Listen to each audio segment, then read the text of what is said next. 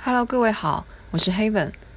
很多小伙伴私信我说，Haven，请教一下你这个栏目范文应该怎么使用？今天我从网络上搜集了一篇关于如何利用好范文的文章，希望能够对大家有所帮助。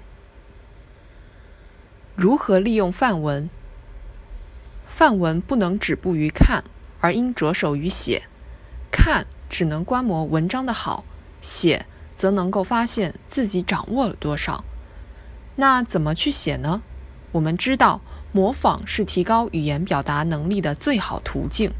最好的写是仿写，如同临摹书画，不求绝对的形式，但求神似。具体而言，分三步走。第一步，好好研读要模仿的范文，着重三方面：结构、论点和论证。一定要先理解这篇文章抛出观点的先后顺序，也就是结构是怎么样的，然后看它的分论点都有哪些，源自材料哪里，如何紧扣主题的，最后观摩其如何围绕这个分论点展开论证，哪一句是解释观点，哪一句是事例佐证，哪一句是最后的总结陈词。第二步，研读完毕，把范文丢在一边，然后根据自己的印象重新组织语言，沿着范文的思路去写，哪怕写的一模一样也不要紧。我们主要通过这个过程强化文章的写法。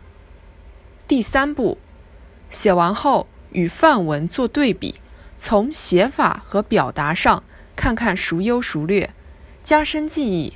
如果发现对比后，未得范文精髓，再仿写一次就好。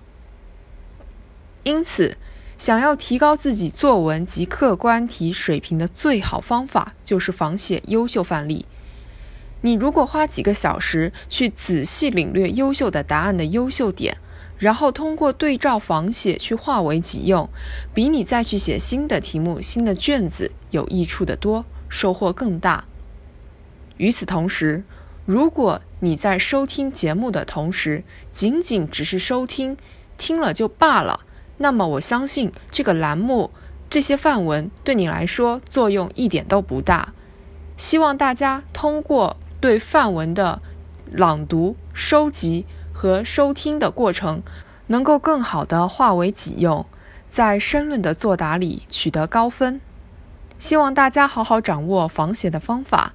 在客观题或者是大作文上都有所收获与进步，大家加油哦！